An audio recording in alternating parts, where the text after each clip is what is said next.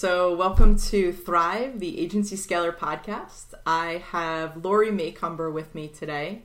Um, Lori is honestly like um, a beast when it comes to search. She's been in search for the last 15 years. Uh, she's the founder of Blue Skies Marketing, and um, the specialization for Blue Skies is really keyword research. That's what it all comes down to. Um, I've actually known Lori for probably almost what 15 years now. Yeah, I think so. Um, so we go way back, and I'm really excited to have you join me today. And we're going to talk about visibility and voice search. So welcome. Thank you. Yay! Hi, Kelly. um, so you were telling me the other day after I had written a blog post about voice search and uh, that was something that came into your inbox and you reached out and we had this great conversation. You told me a little bit about some of the um, Amazon seller groups that you've been going to uh, in Colorado where you are now. And I'm just curious, like, can we talk a little bit about the concerns that some of the online sellers are having when it comes to voice search and how that's changing the game for them? Yeah, they've been spending a lot of time optimizing their listings and their landing pages on Amazon in the hopes that they will be off their product will be offered on Amazon results. And when it goes to Alexa completely or a lot, mm-hmm. then they'll only get one answer in the searcher on Alexa will only get one answer based on their prior purchase history, um, primarily, but a lot of other factors too. Alexa will say, Oh, you want toothpaste? You always get Tom's toothpaste, so forget about the sellers being even offered up. Right. It'll be so geared to the searcher that they won't have a chance. So, does that also mean that um, the people who are selling on Amazon right now and are not the best selling products um, and product providers, does that mean that they're sort of looking at this as game changing uh, from the perspective that they really are going to start to abandon Amazon and we'll see less and less shop um, uh, sellers on there? Yeah, well, they were already pretty burned out by Amazon and all their stipulations and requirements. So this is like taking them over the edge. Got it. And rightfully so. Rightfully right. So. Yeah. Yeah. In fact, there's some discussion that Amazon will not have private sellers. It'll be Amazon and the world, middleman cut out, based on big data. Interesting. Interesting. Yeah. Yeah. I mean, that's not super surprising, but yeah, that's sort of uh, where we could all see it feasibly going. Um, so when it comes to voice search and you know visibility and keyword research and all these things that have such a crossover um, let's talk a little bit about the difference between in home voice search and voice search on a mobile phone when we're out and about. Um, what yeah. the two different applications are, and you know, from a key uh, keyword research perspective and keyword search perspective, what what those two have in terms of right. applications. So in home will be like, eh, you know, Alexa, turn on my lights, or Google, you know, let the dog out, whatever it is. It'll be function of what's happening in the home. But mobile search is where voice search really has an important aspect for commerce. It's not the practicality of in home search that we're going to talk about as SEOers. It's really the practicality of out of home search on your mobile phone. Mm-hmm. And right now, some statistics says 20% of all searches, all mobile searches are via voice. And that's only going to increase. It's going to be typers versus talkers. so the typers are um, adept, you know, all the young people are really adept at uh, typing, but older people, that's a problem. So they welcome voice search. And um, people that really just maybe they're not as educated, not as easily able to type. Those are going to be the first level, but then there's going to be everybody. It's just so much easier to search by voice. And it makes me think about when uh, Google came out with Google Phone. This was about 10 years ago, and I was using Google Phone all the time.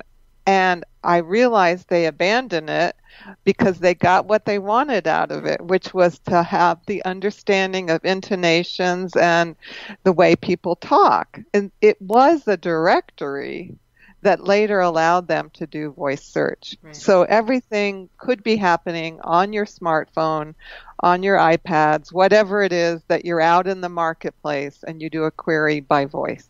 Right, right.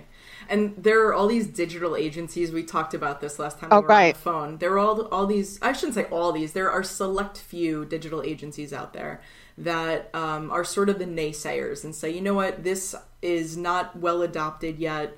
Um, you don't have to worry about it. You don't have to touch your your keywords. Um, the queries aren't looking any different than they did, Right. you know, a while ago. Um, I think you and I, I don't want to speak for you, but you and I might have a little bit of a different um, stance. Right.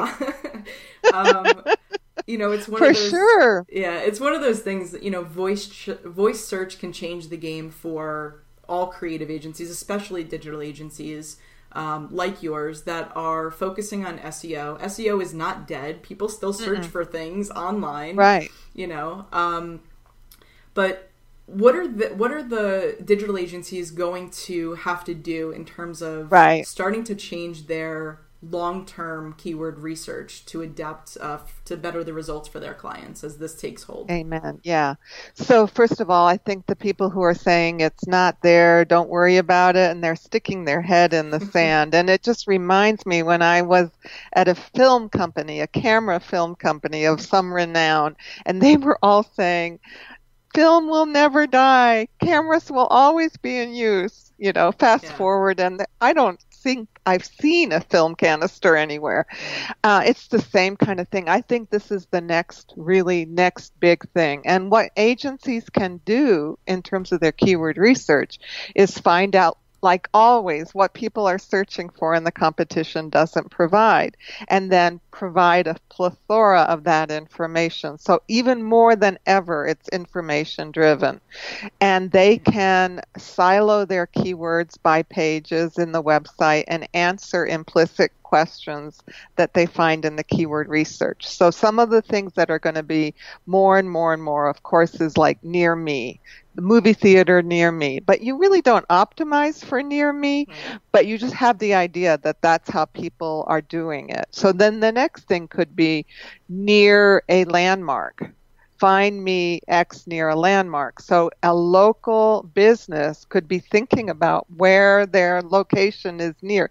Is it near Old Town Square? Is it near the railroad station? And you certainly can optimize for that. Mm-hmm. And then in terms of what they're searching for in general, the longer the keyword tail, the longer the expression, like always, the better um, the searcher is oriented towards buying from you. They're Right. further down the buying path. right more relevant And yeah, and you have signaled from them their point of pain or desire. So keyword research has always been useful, but now you can silo pages against those long tail keywords and things related to location and Right. also frequently asked questions.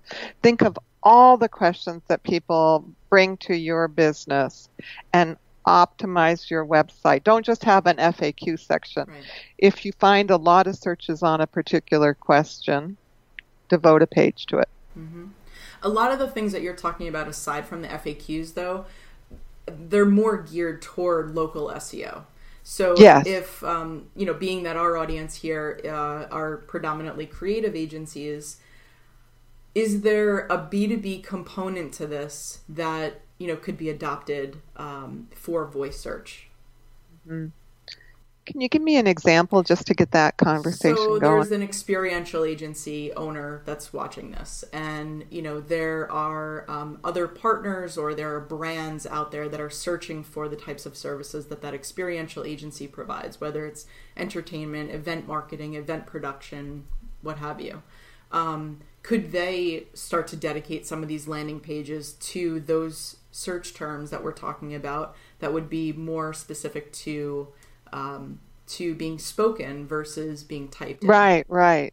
So it might be if they're doing events, it might be a Labor Day events or Memorial Day events, and they might not have thought of themselves as a purely holiday event oriented company, but they could realize that people are going to be voice searching on something that's going to happen next weekend mm-hmm. or something that's going to happen on a particular holiday or a commemoration. They might have thought of themselves as just like a festival company and it's a festival in the summertime, but maybe it's a eco oriented sustainability festival and they need to use a lot of keywords in their voice search orientation mm-hmm. that is about actually what's going to be happening at that festival because that's how people are going to be searching. Like mm-hmm. what do i do next weekend? What do i do next weekend that's green?